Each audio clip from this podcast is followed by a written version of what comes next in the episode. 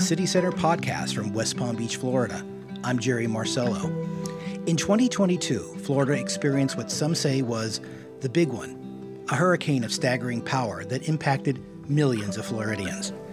Hurricane Ian made landfall on September 28th with sustained winds of over 150 miles an hour. Making landfall near Fort Myers, southwest Florida saw a storm surge 15 feet above ground level. Hurricane force winds could be felt as far inland as Orlando. The National Hurricane Center estimated damage to be nearly 113 billion, that's with a B, billion dollars, the third costliest storm ever to hit the United States. This year, state and local governments are asking residents to remember the lessons of 2022 and take every possible step to prepare for a possible tropical storm or hurricane. West Palm Beach is no exception. And with us today is Assistant Fire Chief Brent Bloomfield. Chief Bloomfield, thank you for joining us. Oh, thank you for having me. Chief, preparation is key, isn't that right? Yes, 100%. Uh, we should be preparing now. You don't want to wait till there's actually a hurricane in what we call the box outside of Florida you want to be prepared before that storm is even on the horizon. So let's talk a little bit about what we experienced last year with Hurricane Ian. We all saw those incredible, terrifying videos and pictures out of the area. Could something of that magnitude happen here?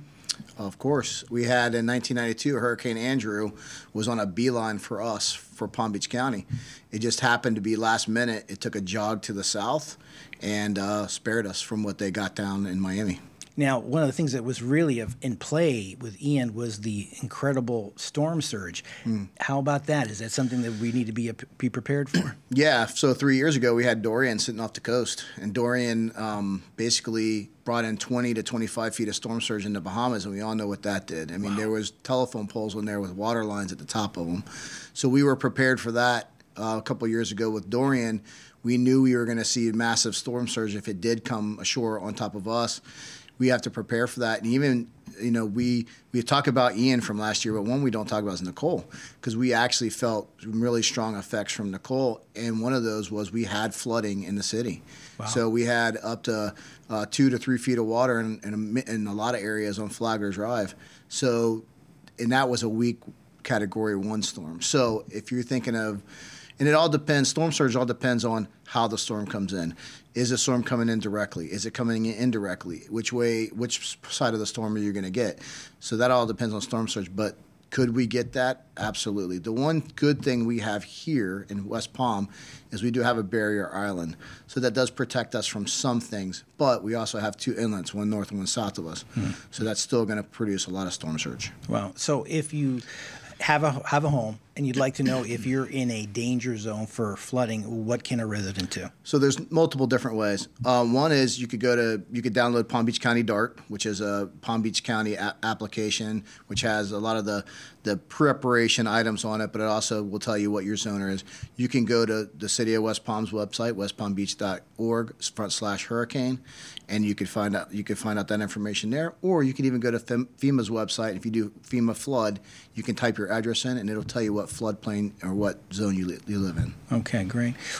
One of the things that we know from last year was we had some folks actually go out there post storm mm-hmm. to see firsthand and to be of aid. What did they bring back? What stories did they bring back? So we sent, um, we actually sent a lot of people over to the West Coast. We have uh, multiple people from our fire department are part of the what we call Task Force Two. It's a state and a federal task force, and they went over there. We actually sent for the second time in in, in history of the state of Florida, we actually sent a Type One hazmat team over there, and what we found is that the water, when the water came in, like you said, it was 11 to 15 foot in a lot of areas one of the things that they found is the things that were washing up or the things that were getting pushed inland, it was blocking roads. Number one, uh, number two, they found that a lot of the LP tanks and ground were coming up. They there's a, there was a lot of things that you wouldn't necessarily think about that happened. Some of the uh, we had some of the electric cars caught on fire in garages, and they were due to the they, they don't know exactly why. They're they're theorizing that it could be the salt water. They're theorizing that it could be, um, you know, from the just the tossing of, of with the water. So they're trying to figure all these things out. So we brought back a lot of lessons learned. So we always do an after action report whenever we have these big events, and part of that after action report is we talk about all the things that we just discussed and how we could what we could do here to either mitigate those or prepare for them. Wow. Okay, so let's jump forward to 2023.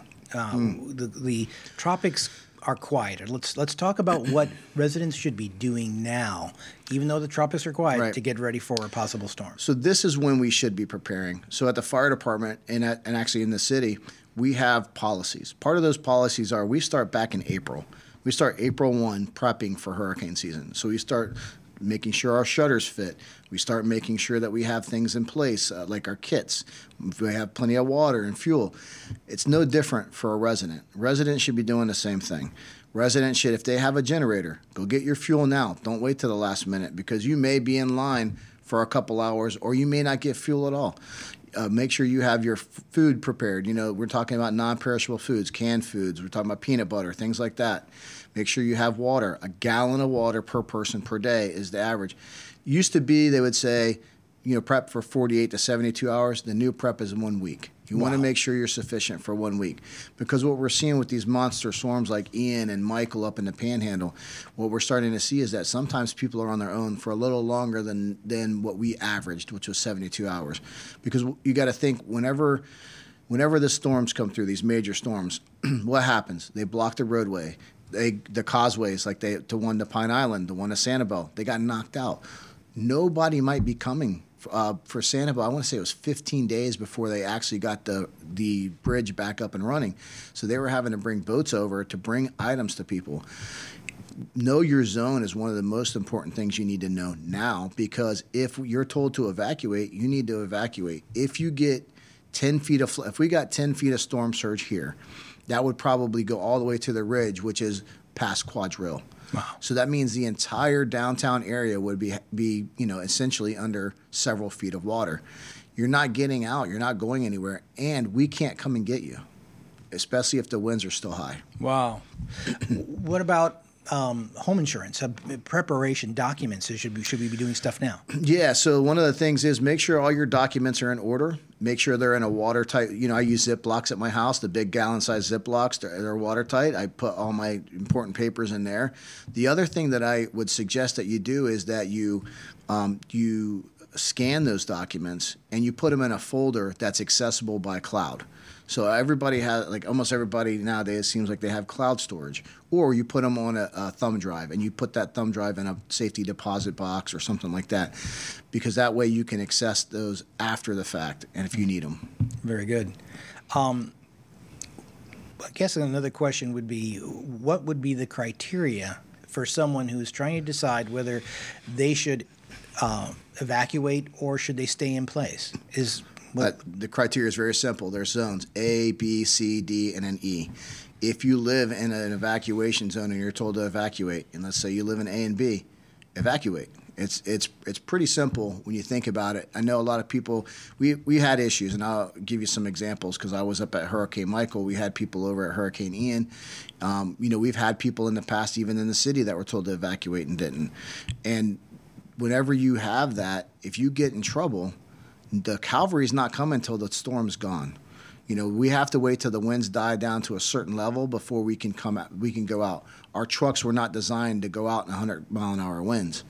They're like big boxes, so they can get pushed over. So we want to make sure that we don't do that. so really, people are on their own when the when the storm is really raging. Yeah, when the storm's raging, I mean, especially if there's floodwaters, we can't drive fire trucks and police cars through five feet of water. It's just not going to happen. It, our trucks wouldn't make it. Mm-hmm. So if you know if you're in a, an evacuation zone and you're under five feet of water, we can't come and get you. Right. Okay, so it, it makes sense to evacuate. I'm going to go to a shelter. What can I expect? Well, if you go to a shelter, you can expect that you're going to get about a, a 10 by 10 foot area, r- roughly. You're going to get a cot. Um, they're going to have meals and, and water there. It's not going to be a, uh, five star hotel by any means. You're going to be sharing public public bathrooms. You're going to be in a public area.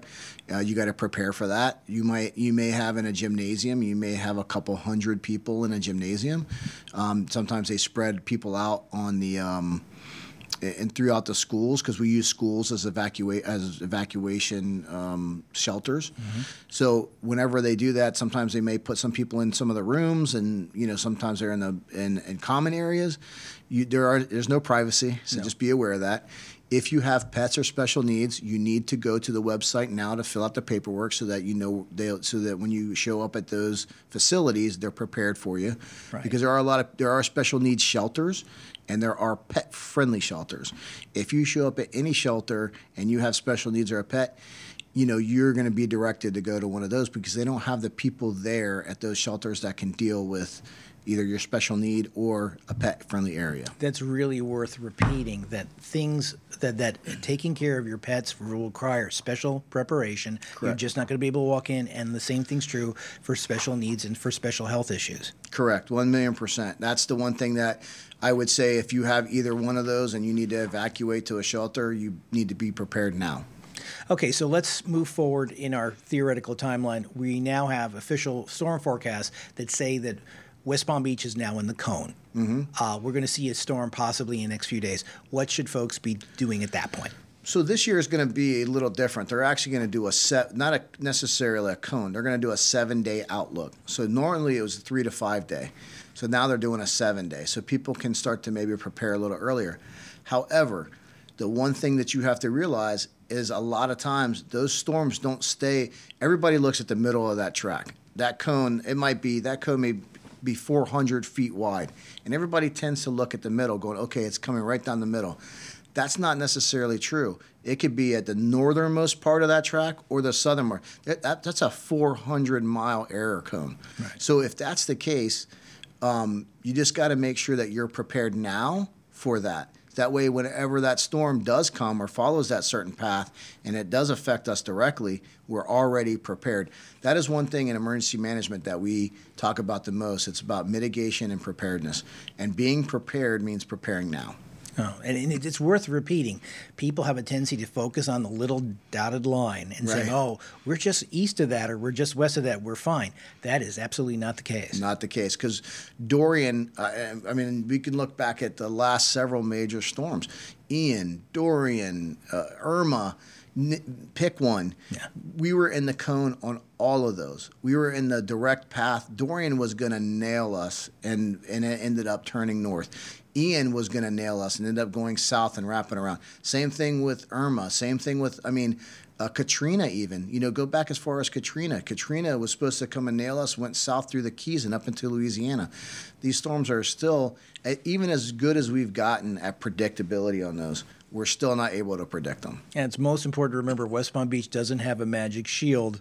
No, no, we've you know that's what's you know it's kind of that's such a mis, misnomer because we've actually been hit by multiple storms.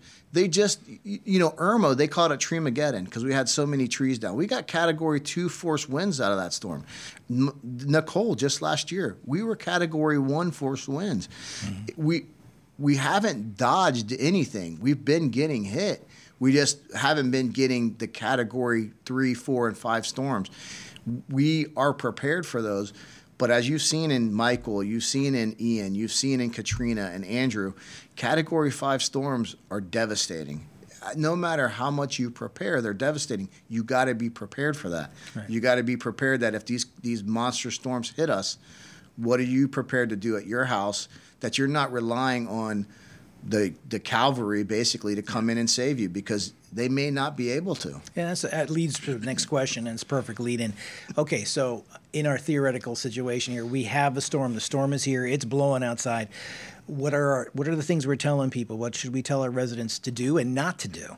So the thing, the first thing is, is you, whenever we got a storm that's aiming towards us, we start putting out information days ahead. So th- that information is make sure your kit's ready. Make sure your evacuation plan is ready. You know, we have major roadways, 45th Street, Okeechobee Boulevard, Southern, Belvedere, that evacuate outside of the east part of the city. Make sure you follow those when you go to evacuate. If you want to know what the shelter, keep an eye on the news. They will. We actually feed the news information constantly. They have a little ticker underneath that they run continuously leading up to a storm. We also submit information via uh, text, email. If you're on Palm Beach County DART, you get tons of information from there. You know, we we send out a lot of communication yeah. in regard before a storm comes it just we, you may make sure that you follow it as a resident. You're following the, the information that we're providing because that is the most important thing before a storm what we also want to make sure that you, you understand is, is it's not if you're so during Nicole and I'll give you an example so story. During Nicole I'm coming in to man the EOC it's a uh, it's probably what's the EOC I'm sorry the Emergency Operations Center. I do that a lot sorry. So the Emergency Operations Center so I'm coming in to man the Emergency Operations Center and it's probably 36 hours before landfall on Nicole. 36 hours people should have already been prepared. There's lines outside of the grocery store a mile long. And I'm just thinking to myself, what were you doing five or six days ago when you should have been getting stuff? I think that what happens is here, when especially I've been in Florida since 1977, so my first hurricane was David. I'm, I'm dating myself now, but so my first hurricane was David. During David, my family, because it was our first hurricane, we didn't know what to do. So my family drove to Orlando because we because we were in an old crappy house that didn't that was just it, you know we didn't know back then about shutters or anything like that. We had jalousie windows. So we my family drove to orlando because we didn't know what to do during a hurricane and david ended up going and hitting orlando. And left west palm alone. So what I guess the point to that story is is you know make sure that you listen, make sure you're already prepared, make sure that that you look up. There's so many ways to look up information now in the information age. Right. Go on YouTube, find out what a kit, how to make up a kit. Go uh, go and look at previous some of our previous interviews for mm-hmm. the city, some of my previous interviews with the news. If you go look at that stuff, you'll see we talk about it constantly about preparation, and that's what we're looking for. And that's right, Chief. And we, uh, the city of West Palm Beach, on its website has a hurricane preparedness guide that has a lot of the same information. Absolutely. so that's a great source for people to tap yep. into. Okay, so the storm has passed. Um, we've had a, a fairly significant blow. What are the do's and don'ts? So, first of all, don't go outside. I mean, if you want to go out in your front yard, check your house out, of course you need to do that. You need to go do a 360 of your house. You want to make sure that there's no no trees leaning on your house. You want to make sure your car's okay. You want to make sure your roof's not caved in. Of course, you want to look at those things. What we ask is that you don't leave your area because there are nine times out of 10, there's power lines down, there's flooding in the roadway. We're also, what you also got to realize is that police and fire, our calls get queued. So when a storm, when a storm gets to a certain miles per hour, we stop running. All those calls that are coming in, no matter what they are, get queued. And then we go out and start answering those calls as soon as it's safe to do so. So we're out on the roadway. Plus, we're, there may there may be trees in the roadway. There may be um, you know water that if you drove through it, it'll push your car off the road. There's a lot of things that are dangerous post storm and we don't want you to become part of the problem. Right. So help your neighbors, you know, be part of the solution. Make sure you check on your neighbors, make sure they're good. If there is um, areas that you can help clean up with your neighbors or yourself, do so. That's fine. Maybe help keep you busy. And I know we all get a little bit of cabin fever when a storm comes through, especially I remember when Hurricane Frances came through, it sat on top of us for 36 hours. we all had a little bit of cabin fever, but the last thing we want you to do is go out and become one of the problems. And now you're now we're having to answer another call of service for service. Chief, thank you for being with us today. If yep. there's one message you want to deliver to the residents, what would it be? Prepare now. I mean, it's prepare now. It is get yourself ready leading into hurricane season. Make sure your your gas is filled up. Make sure if you got a generator, it's ready to go. Make sure that you have your food supplies and water supplies up and running. And here's the thing: once you know, if if hurricane season goes by and you don't need those supplies, use them before the next hurricane season. Drink the water, eat the food, use the gasoline in your car.